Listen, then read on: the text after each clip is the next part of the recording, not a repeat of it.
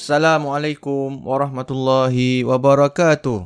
Waalaikumsalam hmm. warahmatullahi wabarakatuh. Bertemu kita sekali lagi dalam episod terbaru Warna Warni Kehidupan, Kehidupan Podcast Dua, Dua Beradik. Beradik. Aha, saya Marina Yusof. Dan saya Abang Yus atau Abang Ustaz Yus. Yusri. Dan Rina. Okey, dan hari ini topik hmm. sangat best, sangat hangat uh, sebab saya rasa wah, kita setiap keluarga uh, bagi anda yang mempunyai anak-anak yang dalam lingkungan macam-macam usia, setiap tak anak kira. Itu berbeza Abang Yus, dan kita akan membincangkan tentang ujian untuk anak ataupun anak itu satu ujian. Anak itu satu ujian dan memang Allah kurniakan anak itu sendiri dah merupakan satu satu nikmat. Uh-huh. Pada masa yang sama juga mungkin juga satu ujian untuk kita sebagai ibu bapa, untuk menambahkan mungkin ganjaran kita, Ina. Betul. Perlukan kita sisi Allah Subhanahu Wa Taala. Betul. Hmm. Dan sebenarnya anak ni jugalah yang banyak uh, dalam pada masa yang sama secara kita sedar tidak sedar, hmm. anak-anak ini jugalah yang banyak mengajar kita Abang Yus sebagai hmm. ibu bapa. Hmm. Uh, kalau saya sendiri saya banyak belajar tentang sabar, hmm. uh, bukan selepas saja kahwin tapi selepas saya ada hmm. anak, terutama selepas ada anak nombor dua.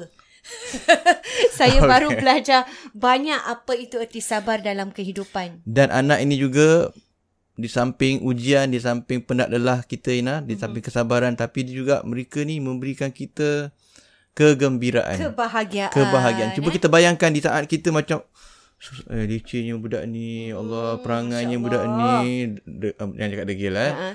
Apa tuahnya budak ni, macam-macam dia eh. Tapi tuah Ina, anak, kita uh-huh. kena ingat kita sekurang-kurangnya kita ada anak, Ina. Betul. Kita ada anak, kita ada tempat kita nak. Orang kalau tak ada anak dia akan cakap, eh lah, at least kau ada anak. Kau ada dapat marah betul, aku. Betul. Tak ada apa yang dia nak marah, tak ada apa nak nak, nak apa nak tegur eh. Kita ada juga orang yang dan dan kita jangan lupa, masa dia kecil-kecil tu dia lah kita Biarlah punya sum, sum, sumber kegembiraan sumber. kita. Sumber. Biarlah ha? dia terus menjadi sumber kegembiraan. Dan sebenarnya, baik sekali kita kata hmm. orang yang tidak ada anak itu juga ujian. Betul. Dan orang ada anak juga ada ujiannya. Ada ujian ha, dia. Inilah yang akan kita kita bincangkan ni. Hmm, yang penting bagaimana kita dapat. Yang penting bagaimana kita dapat lihat itu sebagai satu uh-huh. satu kelebihan, satu satu, satu ujian, lah. satu uh-huh. juga mungkin. Rahmat lah Ina. Rahmat, ha? betul. Walau dan dan kalau kita cakap tentang anak. ujian ni, banyak bias ya. Mm-hmm. Uh, ujian anak-anak ni dari segi mungkin ada yang berpenyakit. Itu pun juga mm, ujian betul. untuk mm-hmm. ibu bapa. Mm-hmm. Ujian anak ni dari segi mungkin uh, akhlak ataupun mm-hmm. uh, apa ni, uh, perangai ataupun mm-hmm. uh, attitude mereka. Mm-hmm. Juga ujian untuk ibu bapa. Mm-hmm. eh. Dan berbagai bentuk ujian yang Tuhan uh, sebenarnya turunkanlah untuk kita sebenarnya lebih peka sebagai ibu bapa dan untuk kita lebih uh, rasa tanggungjawab lah eh?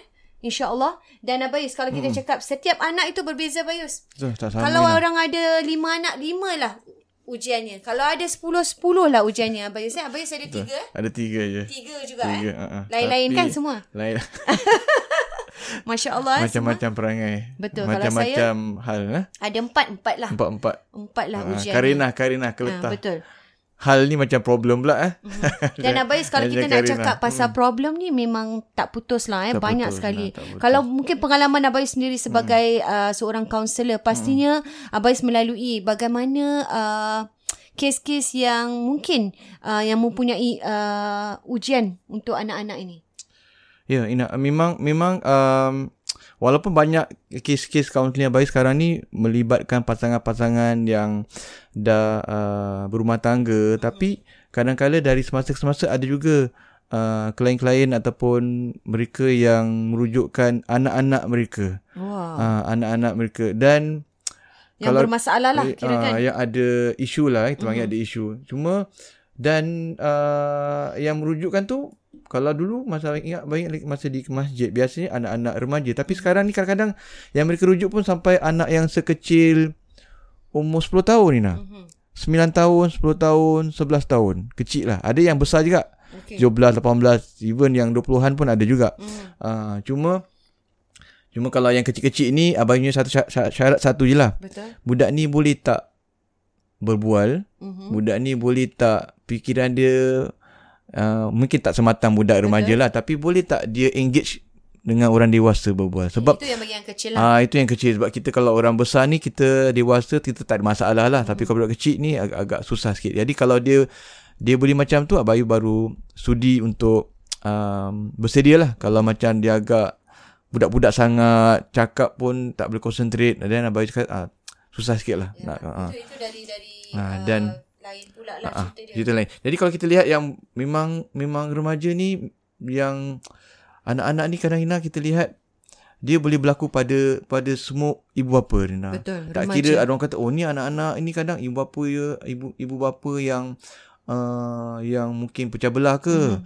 yang cerai berai ke, tak hmm. semestinya, Rina. Tidak semestinya. Tak semestinya. Eh? Ada background juga, family hmm, tu tidak semestinya. Ada yang keluarga masya-Allah yang yang baik, baik, yang bagus, hmm. yang berpendidikan tinggi, dan juga, juga ada melalui ada. masalah seperti dan yang ada yang ada yang tak rapat lah, tapi tak kurang juga yang sangat rapat dengan anak-anak pun tetap, tetap Allah subhanahu wa taala uji juga masalah, isu-isu yang sama. Ya, jadi kita sebagai ibu bapa rasanya uh, pertama sekali bila anak-anak itu melalui ujian-ujian sebegini, uh, saya rasa salah satu konsep yang mesti ada pada ibu bapa ni ialah Uh, jangan membanding-bandingkan. Betul, betul, ini Ina. Adalah salah satu, saya rasa, attitude yang sangat harus kita ibu bapa elakkan apabila membandingkan anak-anak dengan anak-anak orang lain. Kerana bukan saja melibatkan emosi anak-anak itu sendiri, mm. juga menjadikan stres kepada ibu mm. bapa itu sendiri. Dan dan yang paling penting juga, Ina, saya rasa kita sebagai ibu bapa ni perlu macam mana pun berharap, mm-hmm. tak boleh putus asa. Betul. Dan berdoa mm-hmm. bahawa anak-anak ni, anak-anaknya, anak-anak mereka ini satu hari nanti akan berubah dan akan insya-Allah akan jadi anak-anak yang soleh-soleh, anak-anak itu, yang baik. Itu saya rasa konsep ataupun keyakinan yang mesti ada oleh mm-hmm. setiap ibu bapa. Mm-hmm. Sebagaimana saya sendiri juga bila melalui uh, fasa-fasa tertentu, eh, bila mm-hmm. kita anak kecil tu, dia punya tongan terbalik, dia punya ini lain tau. Bila kita uh, remaja tu lain pula. Mm, eh. Jadi sikit, bila bila sikit. kita nak, uh, saya banyak mendapat, uh, sebab saya juga rajin share kalau boleh tengok, eh, mm-hmm. tentang uh, rutin anak-anak mm-hmm. dalam um, Uh, belajar, uh, mengaji dan sebagainya. Saya dapat banyak soalan serta feedback daripada ibu bapa, uh, kesukaran bagi mereka untuk menyuruh anak-anak ni, uh, contohnya mengaji atau sebagainya. Jadi apa yang saya rasa saya nak share di sini, eh, memang setiap anak itu berbeza. Satu, eh, kita tidak boleh samakan anak kita, oh kalau dia buat macam ni metodenya mesti buat sama dengan metod anak kita. Kadang-kadang hmm. tak menjadi hmm. tak menjadi. Jadi kita cuba sebagai ibu bapa, uh, mereka melihat uh, Uh, sekarang ni yang apa yang kita postkan, eh, atau hmm. siapa sajalah ibu bapa ke orang-orang yang kita lihat video mereka postkan sebegitu, hmm. tetapi kita mesti ingat, eh, ibu bapa, apakah fasa dalam melalui perjalanan nak jadi macam tu, Abang Yus, hmm. itu yang harus juga kita fikirkan. Adakah terus jadi kita, baik macam tu je? Adakah terus jadi pandai, jadi baik, jadi wah bijak? Tidak. Apa yang fasa kita lalui adalah macam Abang Yus tadilah, kita kena tetap usaha, jangan give up. There's always anak-anak ni, satunya anak-anak diorang ada tantrum diorang dan ada masa diorang tak nak buat. Budak kecil kan, bila tak nak tu janganlah paksa sampai hmm. betul-betul paksa sampai anak-anak tu benci nak nak mengaji, hmm. nak belajar. Jadi kita mesti faham, Abang, bila anak-anak tu tak nak, kita mesti ada masanya cara memujuk. Bila anak-anak tu mungkin tak nak, jangan hari ni mak uh, tak nak ini, besoknya mak pun dah give up, uh, dah tak payah. Tidak. Bila anak-anak tak nak, maknanya ibu tu harus terus keep on usaha dan uh, usaha sampailah. Kerana uh, anak-anak boleh give up, Bayu. Saya rasa ini uh, saya punya moto, eh. Anak-anak boleh give up, tak nak belajar, tapi ibu bapa tak, tak boleh give up. Kalau anak dia kecil lah, hmm. ibu bapa tak boleh give up, nanti besok tanya lagi, lusa tanya lagi. Itu yang saya rasa membuatkan anak-anak itu sendiri akan menjadi semangat untuk belajar. Kerana ibu bapanya tadi, aa, ibu bapa pun buat sama-sama, aa, kan. Jadi anak-anak tu menjadi semangat. Itu saya rasa salah satulah yang harus kita Sebab praktikkan. Kalau, kalau Kalau anak-anak, kalau mak bapak give up, habislah. Ha, betul, habislah. Uh, the end lah story the end, dia. The end. Uh-huh. Dan kita pun sebenarnya, kita pun sebenarnya jangan putus asa, jangan putus harap.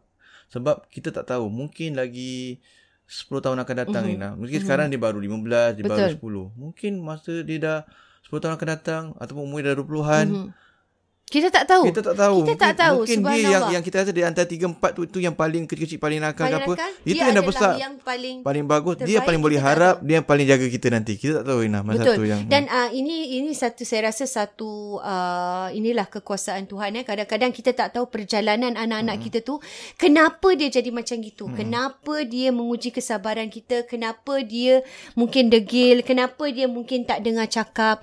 Tetapi kita tidak tahu kerana akan datang apa akan jadi. hmm. Jadi kita ibu bapa jangan pernah give up dengan mereka. Jangan pernah give up, eh? Jangan pernah give up. Sekalipun mungkin uh, mereka macam, yelah, uh, banyak kita dengar Abang Yus, Abang Yus sendiri melalui kaunseling yang anak-anak mungkin tak nak dengar cakap, hmm. anak-anak yang mungkin kurang ajar ataupun hmm. uh, biadab dan sebagainya.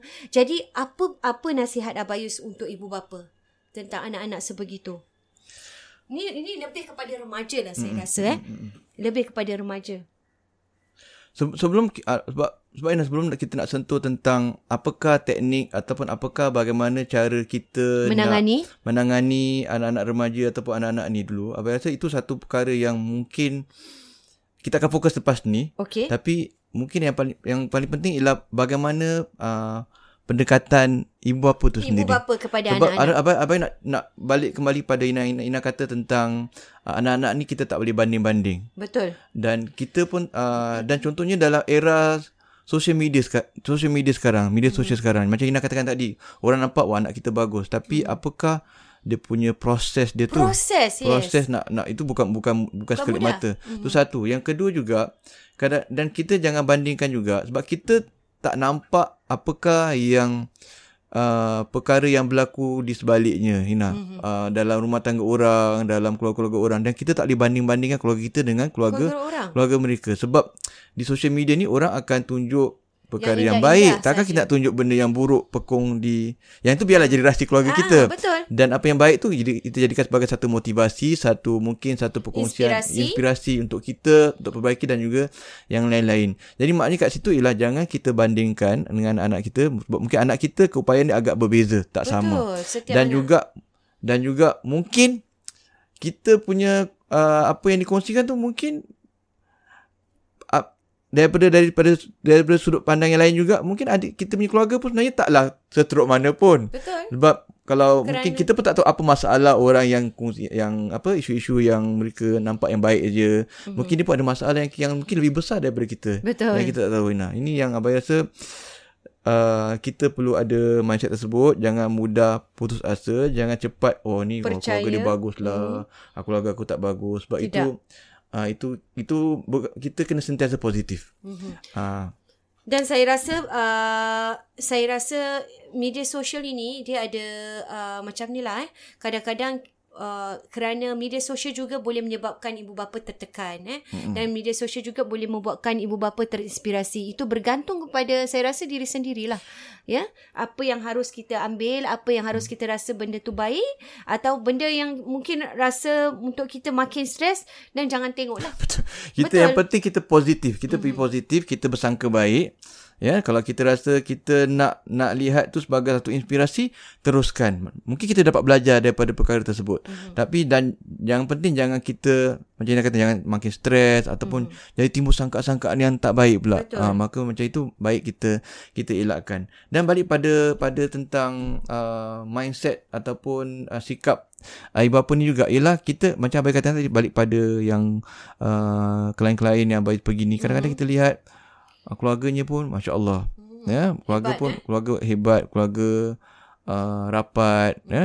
Dan kadang-kadang tak uh, kita pun tak menyangka. Tak menyangka. Tak kadang menyangka. mungkin dalam banyak-banyak anak ada satu yang ya, macam, mungkin, uh, mungkin ya. ada ada isu sikit, ada ya. ada agak problem sikit, mm-hmm. ada masalah sikit. Mm-hmm. Dan kadang-kadang Rina bukan satu, kadang banyak pula anak-anak semua Allah bagi ujian yang menimpa-nimpa Rina. Mm-hmm. Eh, ujian yang menimpa-nimpa. Jadi jadi abai selalu orang macam ini eh, sebelum kita nak counselling dia dari sudut apakah teknik-teknik yang boleh kita perbaiki, uh, perbaiki bagaimana komunikasi dengan anak-anak boleh dijalan, boleh diperbaiki, boleh dilakukan supaya anak-anak rapat dengan dia, kita rapat dengan anak-anak. Itu satu perkara yang yang biasanya akan dikongsilah. Memang mesti kena kongsi dengan mak bapak tersebut. Tapi sebelum tu kita Tapi pada masa sama juga Abang Yus juga suka macam bagi mereka semangat. Semangat lah untuk ibu bapa ni. Semangat, inspirasi, motivasi bahawa ini adalah satu ujian. Satu ujian daripada Tuhan, satu ujian daripada Allah Subhanahu Wa Taala. Ujian sebagai anak, ya. Hmm. Orang uh, kita kita di samping kita sedih sekarang ni, kita jangan lupa yang macam macam Abang Yus sebutkan, kita pernah gembira dengan mereka masa mereka kecil-kecil dulu, kita gembira, happy hmm. dengan dapat mereka. Hmm. Jadi uh, ini sekarang ni tiba masa ujian pula. Hmm. Yang kedua juga ialah mungkin kita dah buat yang terbaik, Inah. Mm-hmm. Ha, kita dah buat yang terbaik. Dah macam-macam. Dah buat macam-macam ikhtiar semua. Tetap, eh? Ha? Tapi kadang-kadang Allah tetap bagi ujian yang kita pun tak sangka. Kenapa eh, aku ajar macam gini, tetap mm. anak aku jadi macam gini contohnya. Dan kita kena ingat ini adalah satu ujian. Dan mungkin adalah satu satu ujian daripada Allah mm-hmm. untuk meningkatkan darjat kita, Rina. Wah, Masya Allah. Untuk meningkatkan martabat kita mm. sebagai... Sebab Allah sebut dalam Quran, Allah sebut, Allah nyatakan bahawa kamu sangkakan kamu ni mendapat kedudukan tinggi sisi Allah mm. sebelum kamu diberikan ujian. Mm. Kamu tak boleh kata kamu dah diberi, mm. uh, kamu ni tempat dah status tinggi mm. sebelum kamu dapat ujian daripada Allah. Betul. Maknanya kamu nak dapat kedudukan tinggi sisi Allah, kamu kena dapat ujian. Dan inilah yang berlaku pada para anbiya, Ina. Orang-orang oh, soleh, para nabi para, para nabi diuji, anak-anak mereka juga. Betul, eh? Ina. Ina kena tengok nabi-nabi kita, uh, uh, nabi-nabi dalam yang kita... Uh, nabi, kita cakap pasal dua puluh lima Nabi oh, yang wajib lah. Eh, kita cuba lihat Nabi-Nabi tak kurang ujian dia. Kita lihat contoh yang paling terkenal macam Nabi, Nabi Yusuf. Nabi Nuh pun eh. Ha, Nabi Nuh, Nabi Yusuf tu. Hmm. Nabi Yusuf tu, dia orang soleh. Satu surah cerita pasal dia je. Masya Allah. Ya, kalau kita perasan dalam surah tu, bapak surah dia. Yusuf, siapa bapak dia? Bapak dia Nabi juga. Hmm. Nabi Yaqub. Bapak dia Nabi. Orang kata, wah bapak Nabi, mestilah anak Nabi. Tapi adik-beradik dia? Ya. Adik-beradik dia semua kalau kita baca dalam dalam surah Nabi Yusuf, adik-beradik dia bersekongkol, berkomplot untuk nak membunuh. bunuh dia. Ya, untuk membunuh. Kan dalam keluarga Nabi Yusuf yang yang baik dah disebutkan ialah Nabi Yun, Nabi Nabi Yusuf, Yusuf dengan adik dia yang bongsu yang nama mm-hmm. Bunyamin. Mm-hmm. Kan? Yang lain semua Masya Allah. Masya Allah eh, semua semua uh, semua sampai dia mimpi kan. Bila Allah mimpi Allah. Apa Nabi aku kata, kau kena hati-hati daripada adik mm-hmm. sebab mereka ada sifat hasad dan mm-hmm. dengki kan. Tapi alhamdulillah akhirnya mereka jadi orang yang baik lah. Itu mm-hmm. Nabi. Yeah. Ha, adik-beradik semua bapa Nabi Yaqub. Betul. Sama juga macam Nabi Adam alaihissalam. Uh-uh, Kabil, Kabil dan Kabil, Kabil ya. Nak bunuh, pembunuhan yang pertama dalam sejarah kemanusiaan. Mm-hmm. Kan? Masya Allah. Bukan adakah kita adakah kita of course kita ni Uh, apatah sama, lagi kita ha, ni apatah lagi, apatah, kalau Nabi diuji macam itu, apatah lagi kita kita ni yang tak ada ha, dan apa-apa. Adakah kita nak boleh katakan oh mak bapak lain yang anak dia soleh, yang soleh-soleh adakah lebih baik pada Nabi? Ya, pastinya Masya tidak. Allah kan pastinya saya, saya rasa ha. Itu satu pendekatan ataupun hmm. uh, pendekatan yang baik Abang Yus eh, hmm. untuk supaya ibu bapa tu tidak putus asa tidak dan putus bersemangat asa. Saya bersemangat. Rasa sebab macam saya tertarik dengan apa Abang Yus katakan tadi ada, uh, adalah ujian untuk Allah nak mengangkat uh, darjat kita sebagai manusia mendekati padanya. Sebab saya lihat uh, macam saya sendiri eh, so, hmm. saya, tadi saya ada share hmm. bila saya uh, dapat Dayan tu, saya rasa saya belajar banyak tentang kesabaran. Mm-mm.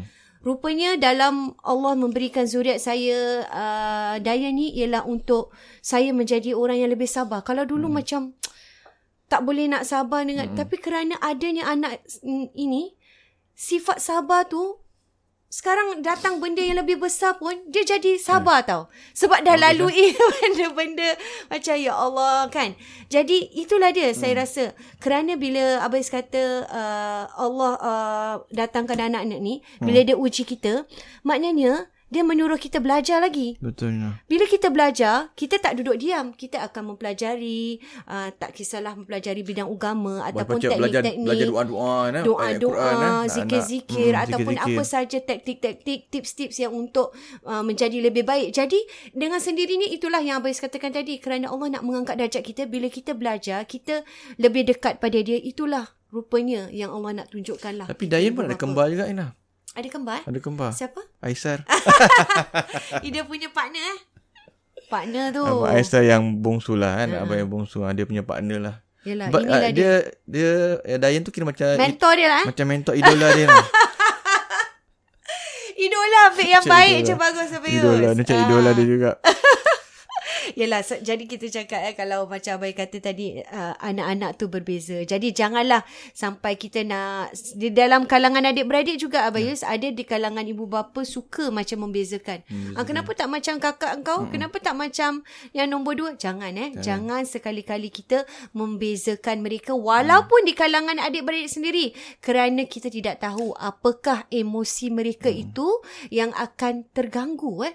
Ini pasti, anak-anak pasti ni terganggu. Masya Allah, mereka Banggu. terganggu dan mereka akan rasa diri mereka kecil. Kemudian hmm. mereka akan rasa sifat yang macam nak, oh aku tak bagus, tak hmm. macam kakak aku, hmm. tak macam abang aku. Jangan sekali-kali macam tu lah ya, hmm. Jangan jangan lupa macam Abang katakan, katakan tadi, mungkin yang Yang itulah yang paling meliharap nanti akan datang. Ya, betul. Kita, kita, kita Subhanallah, hmm, kadang-kadang kita itulah itulah yang Tuhan katakan, jangan sekali-kali kita menghakimi ataupun judge seseorang itu hanya setakat apa yang dia tunjukkan, kerana kita tak tahu. Perjalanan mereka masih jauh hmm. lagi Abang Yus, eh? Anak-anak ni terlalu hmm. jauh. Kita tidak tahu apa hmm. yang bakal Tuhan tunjukkan. Dan, dan segalanya, kadang-kadang Rina makan masa Rina. Ada kadang, ada kadang boleh berubah mm-hmm. setahun, dua tahun. Mm-hmm. Ada kadang Kadang-kala tiga empat tahun. Ada kadang-kala mungkin berubah puluhan selepas tahun. puluhan tahun, Nina. Mm-hmm. Dah puluh tahun, baru berubah. Masya tak boleh cakap. Allah. Tapi sekurangnya dia berubah. Mm-hmm. Dan ada yang berubah mungkin di hadapan mata kita. Betul. Ada berubah kadang kita masa mati, mm. tak berubah. Betul. Tapi dah mati, Masya Allah. Masya Allah berubah. Anak kita jadi berubah, jadi makin bagus. Jadi, ah, betul, Nina. Jadi bekalan pada yang telah pergi. Jadi, kita tak tahu. Yang penting doa kita berterusan. Abang cakap pasal ni sebab ada satu peristiwa yang mm-hmm. yang Abang masih ingat sampai sekarang ni. Mm-hmm. Yang Abang sering macam uh, kongsikan dengan mm-hmm. dengan mak bapak. Okey. Eh? Para ibu bapa. Uh, para ibu bapa. Jadi, ni satu satu kejadian yang betul, Nina. Masa mm-hmm. Abang Yus uh, ketika kerja di... Uh, Muiz dulu. Mm. Abang pernah kerja kan di Muiz mm. selama lebih kurang empat tahun di pejabat uh-huh. pejabat mufti dulu. Jadi kerja di pejabat mufti ni kita ada, selain pada kerja-kerja harian kita nah, mm. so banyak kerja office, banyak kerja office banyak lah berlambak-lambak, mm. sibuk betul. Jadi daripada kerja office tu yang macam-macam tu berlambak-lambak, kita juga um, apa namanya mempunyai tanggungjawab tambahan mm. berbanding dengan officer-officer lain. Mm. Kita selalu kena layan orang yang walk in. Mm. Orang yang tiba-tiba datang ke Muiz, mm. nak kemuskilan ke, ada problem in, ke, problem in. anak ke, problem kahwin ke, apa saja. Uh, ataupun kita juga ada ada macam um, uh, orang-orang yang datang kerana nak taubat lah. Nak taubat ni orang-orang yang macam dia dah pernah keluar agama, kemudian dia nak jadi masuk Islam balik. Kita panggil taubat. Mm. Uh, dia bukan murtad lain pula. Mm. Uh, murtad. Murtad lain pula, main murtad dia, dia, da- dah ha, dia pun lah. Kena datang Muiz juga. Mm-hmm. Dia kena, sebab bila orang tu keluar agama, dia perlu daftar register untuk mm. dia keluar agama. So orang-orang macam ini datang tanpa appointment eh? Bangsa just walk in. Dia biasa datang, biasanya tak appointment. Nanti yeah. tiba-tiba ah, Ustaz ah, ni lah. ah, counter telefon ah, Ustaz nanti ada ni, ada orang datang Ustaz, boleh datang oh. sekejap, boleh jumpa.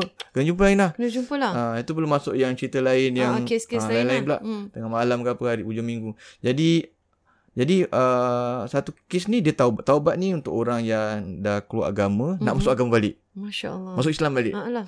Jadi Abang Yus pun uh, tanya dia lah. Uh, Abang Yus kena panggil lah. Kebetulan mm-hmm. Abang Yus pula yang free sikit masa mm-hmm. tu. Yang lain mungkin kadang yang meeting sibuk. Apa. Mm-hmm. Sibuk juga, tapi yang lain ada pergi meeting, kita tinggal kita seorang kat office. Nah, kita lah kena turun. Kena handle lah. So turun.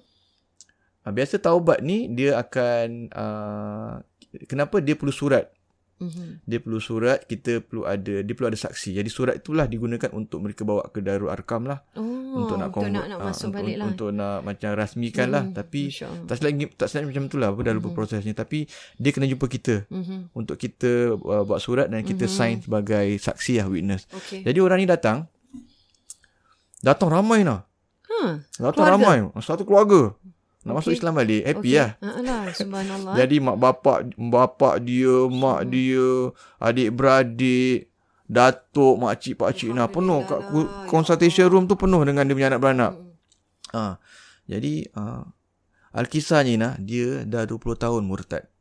Subhanallah. dua puluh tahun dah keluar agama nah, dua puluh dah tahun. Dah ni dah dewa, dua puluh orang dewasa dah. Dah umur masa tu dah umur empat puluh lah. Masya-Allah. Dah empat puluhan lah, dah empat puluhan. Dia kerja dekat luar negara, dekat negara barat. Mm-mm. Dan dia balik semula sebab dia dah berpisah dengan isteri dia. Ya dah bercerai. Allah. Jadi bila dia dah bercerai dah tak ada orang lah. Haalah. Dah kerja pun tak dia uh, tak ingat dia ada anak ke tak. Mm-mm. Dia pun dah macam dah kesunyian, dah bercerai. Mm-mm. Jadi dia dah nak balik Singapura. Mm-mm. Sebab tempat yang dia pergi tu tempat tanah air isteri, bekas mm-hmm. isteri dia. Mm-hmm. Jadi dia pun nak nak balik Singapura. Sebab dia dah kerja dua puluh, mak dia dah murtad dan dah kerja dua puluh tahun mm-hmm. kat sana. Jadi dia pun balik ke Singapura. Uh, dia dia nak, nak masuk Islam, Islam balik ah. Uh, dia nak cuba um, dan dan abai tanya dengan, dengan tapi eh yang yang yang hairannya bukan yang hairan yang yang istimewanya istimewanya nah. Dia hubungan dia dengan, dengan mak dia bapanya. Dengan dia punya adik-beradik oh, tetap sama. Itu Ina. Itu saya rasa kunci dia tu Abang Yus. Ha, tak tak maknanya maknanya point dia ialah mak dia tak pernah buang dia Ina. Kan ada orang kadang kahwin lain, kahwin civil lah, ha. Murtad lah, dibuang keluarga, ha, ha, mengandung anak luar nikah, ha, kau keluar dari rumah aku. Ha, L G B T, mak bapa tak terima eh, lah homoseksual ke apa lah. Ada kes nah. Ya, kau keluar daripada rumah aku banyak. Aku tak nak aku tak nak terima tak kau sebagai lagi. Anak. Kau bukan anak aku. Tapi nak an, mak dia ni tak pernah sangat. Buang dia nah. Eh, saya rasa itulah hikmah dia. Ha, dan itulah dia, hikmah dia. Dan dia nah, bila bukan bila bukan air raya sebab jauh negara hmm. jauh. Tak payah sebutlah kat mana tu. Tapi ha, kalau dia dengar dia tahulah dia siapa. Hmm. Jadi uh, dia dari semasa ke semasa. Maknanya mm-hmm. dalam beberapa tahun sekali mm-hmm. dia akan balik Singapura. Balik. Bila dia balik Singapura, dia akan bawa isteri dia ni mm-hmm. yang bukan agama Islam ni dan dia pun dah bukan agama Islam lagi. Mm-hmm. Ziarah rumah mak dia. Wah, eh, ini ha. Ini saya rasa kuncinya lah eh. Ha, maknanya silaturahmi tu masih tetap berjalan seperti biasa. Sebab sebab dia tetap anak dia tetap anak kita. Betul. Macam mana pun dia baik tak baik, betul. Dia tetap anak orang tu. Betul. Jadi dan mak bapak dia tak buang dia nak mm-hmm. sebab dia pegang pada prinsip macam Nabi lah. Mm-hmm. Nabi ada tak adakah Nabi Muhammad tu buang pakcik dia Abu Talib. Dia tak buang ha. Lah Abu Talib. Oh, Abu, Abu Talib. Talib Abu Talib kan mm-hmm. Abu Talib kan pakcik Nabi. Mm-hmm. Uh, cuma Abu dia tak Jahal Islam dia. Lagi, Abu Jahal eh? Lain pula. Mm-hmm. Abu, Abu Lahab lain pula. Ha.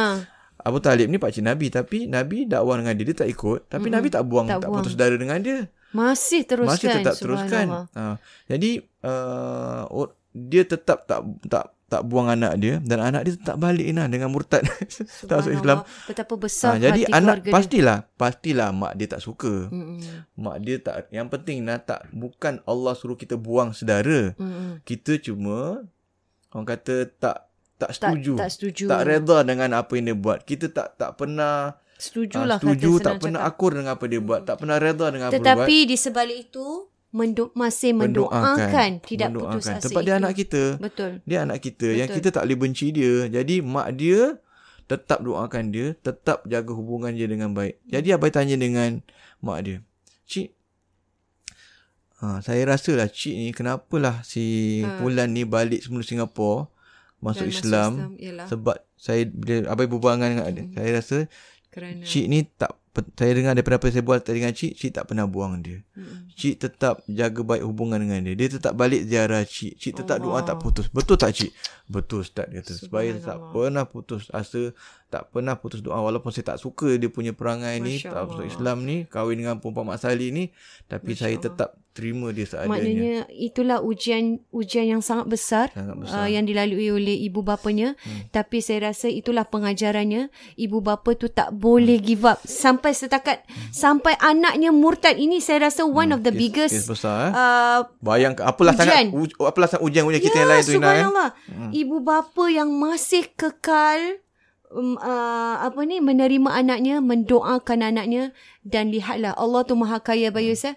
Pasti usaha ibu bapa tu dia tidak mensia-siakan. dua puluh tahun Ina dua puluh tahun dan ini yang kita lihat ini yang kita lihat um, saya tanya dengan Abai tanya, okey abai tanya Ina. Mm-mm. Bayangkan Ina, kalau mak bapak dia buang dia. Mm-mm. Apa? Mak, ha, mak bapak dia buang dia, tak, tak terima sebagai anak. Dia pun dah dah murtad, pergi ke luar negara. Dia bercerai dengan isteri dia lepas dua puluh tahun. Agak-agak dia balik tak Singapura Ina? Tidak. Ha. Tak mungkin dia akan tak masuk agama kita dia balik. Akan buat apa kerana agak? Dia tidak ada tempat dia akan buat apa lepas tu? Betul, dia akan buat apa lepas tu? Dia akan melalui kehidupan dia ha? Sendiri. Dia kahwin orang lain ke apa ke, masih kekal kat situ. Subhanallah. Jadi pentingnya ha? Kita ibu bapa hmm. ini, walau macam manalah anak kita eh, jangan sekali-kali kita buang mereka, jangan sekali-kali kita putus asa Abang Yus eh. Itu, itu saya rasa betul. Wah satu uh, cerita yang sangat hebat. Dan, Dan inilah pengajaran uh-huh. uh, daripada apa dakwah Nabi kita, Nabi Muhammad sallallahu alaihi wasallam, dakwah selama dua puluh tiga ya, tahun tak pernah putus asa. Bila jumpa pergi dakwah dekat Taif, orang-orang Taif nak ha, apa li, dia. Uh, ludah dia, maki hamun dia, caci cela dia, lempar batu. Dia malaikat tak offer nak limp, apa hempak gunung kepada Nabi Muhammad, kepada kaum dia yang derhaka ni. Apa Nabi buat? Dia tak nak. Dia dia tolak tawaran ya, tu. Apa dia buat? Dia doain lah. Dia doa mendoakan supaya, mendoakan pula dah lah kena macam kita. Dia mm-hmm. doakan supaya mereka ni Allah bagi hidayah mm-hmm. dan doa Nabi diterima. Dan sekarang ni nak mm-hmm. lepas beberapa tahun kemudian lepas tu orang-orang mm-hmm. Taif semua baiat tak setia dengan Nabi, masuk mm-hmm. Islam ramai-ramai mm-hmm. dan sekarang ni kalau kita pergi Taif tak adalah orang bukan Islam. InsyaAllah. Semua dan, orang Islam. Dan saya rasa uh, sangat besar uh, pengajaran yang dapat kita ini. Hmm. Dan satu lagi saya rasa eh, bila apabila uh, ini daripada pengalaman saya sendirilah hmm. tentang anak-anak eh, yang hmm. remaja dan sebagainya. Kalau anak-anak kita tu mungkin eh kita kita tak tahu eh, anak-anak remaja ni di luar sana terlalu banyak pengaruh Abayus. Hmm. Kita kadang-kadang tak terkawal eh. Hmm. Walaupun di rumah kita jaga ni macam nak rak ni kita jaga. Tapi di luar mereka di luar kawalan kita hmm. di luar jangkauan yang mana kita boleh uh, dua puluh empat tujuh jaga mereka eh. Ni sekarang tengah COVID memanglah kat rumah kan. So jadi apa yang saya rasa ibu bapa ni uh, yang patut kita lalui ialah kita sentiasa harus Uh, mendoakan mereka, itu satu. Hmm. Dan apabila perkara-perkara yang macam kadang-kadang uh, anak-anak remaja lalu ini, bila mereka show tantrum ke apa di rumah, hmm. kita kena tanya mereka, satu. Dan keduanya, kita jangan terus menyalahkan mereka. Mm-hmm. Jangan terus salahkan mereka. Ah, inilah campur budak tak elok kan apa mm-hmm. sebagainya. Mm-hmm. Tetapi sebaliknya, kalau mereka dalam keadaan macam tu, kita reflect balik. Saya suka tengok diri kita sendiri mm-hmm. tau. Itu saya punya, uh, bukan tips, tapi apa yang saya lakukan. Bila anak saya ke, siapa ke, macam tak elok ke apa, I always reflect on myself. Eh, apakah yang I lalai dalam masa yang duduk di rumah ni atau di luar ni? Apa yang I kurang? Mungkin mungkin solat kita tak tak ni ke, tak cukup ke, tak tak awal waktu ke, atau apa benda-benda. So, reflect dan perbaiki diri kita sendiri kepada ibu bapa sebab kita pun tak sempurna, Bayus. Hmm. Kenapa kita diuji juga adalah disebabkan diri kita. Kita pun bukanlah sebaik mana eh. Jadi saya rasa itu salah satu. Tapi bila kita jaga kita punya hubungan dengan Allah subhanahu wa taala, alhamdulillah hubungan kita dengan anak-anak juga akan menjadi lebih baik. Mungkin dengan sebab mm-hmm. itu, kerana hubungan kita yang kurang elok, mungkin sebab itu doa kita mungkin agak lambat sikit agak diterima. Lambat. Masya Allah. Kan? Mungkin, mungkin ya. Itu, ha. Subhanallah. Dan saya rasa memperbaiki diri sendiri juga adalah salah satu uh, hubungan yang patut kita uh, baiki demi untuk mendapat kebaikan ataupun uh, anak-anak yang diuji tadi tu menjadi lebih baik. Itu juga mungkin salah satulah yang betul, boleh betul, saya betul. saya kongsikan. Wah, sangat-sangat best. Dan saya rasa uh, di akhir ini apa yang kita nak share tentang anak satu ujian ni ialah supaya kita lebih kepada ibu bapa tau. Betul, eh? Lebih kepada ibu bapa ni jangan putus asa sebagaimana abang cerita tadi. Uh-huh, ujian uh-huh. yang sangat besar. Walau macam mana teruk uh, apa pun kita mesti fikirkan ada orang lain yang lebih lebih hebat kita ujiannya. Kita fikir positif lain. Masya Allah. Sedangkan para anbiya diuji. Masya Allah. Dan uh, saya rasa banyak yang saya juga learn pada hari ini. Sama-sama tentang anak-anak eh. eh? Tentang anak-anak benar. Kita hmm. Jadi jangan banding-bandingkan mereka dan teruslah bersabar. Dan di samping itu terus usaha dan berdoa. Itu kuncinya. Jangan putus asa, jangan putus harap. Jangan putus harap. Satu hari nanti anak kita insya-Allah berubah ha, yang berubah terbaik lebih yang, baik. Atau mungkin lebih baik dari apa yang kita inginkan. Subhanallah. Mungkin lebih baik daripada kita pun. Kita ah, tak pastinya, tahu Pastinya Pastinya tu nak cerita lain lagi apa ya sekarang kita. Dan itu saja untuk hari ini uh, podcast Warna-Warni Kehidupan, podcast Dua Beradik. Assalamualaikum warahmatullahi wabarakatuh. Waalaikumsalam warahmatullahi wabarakatuh.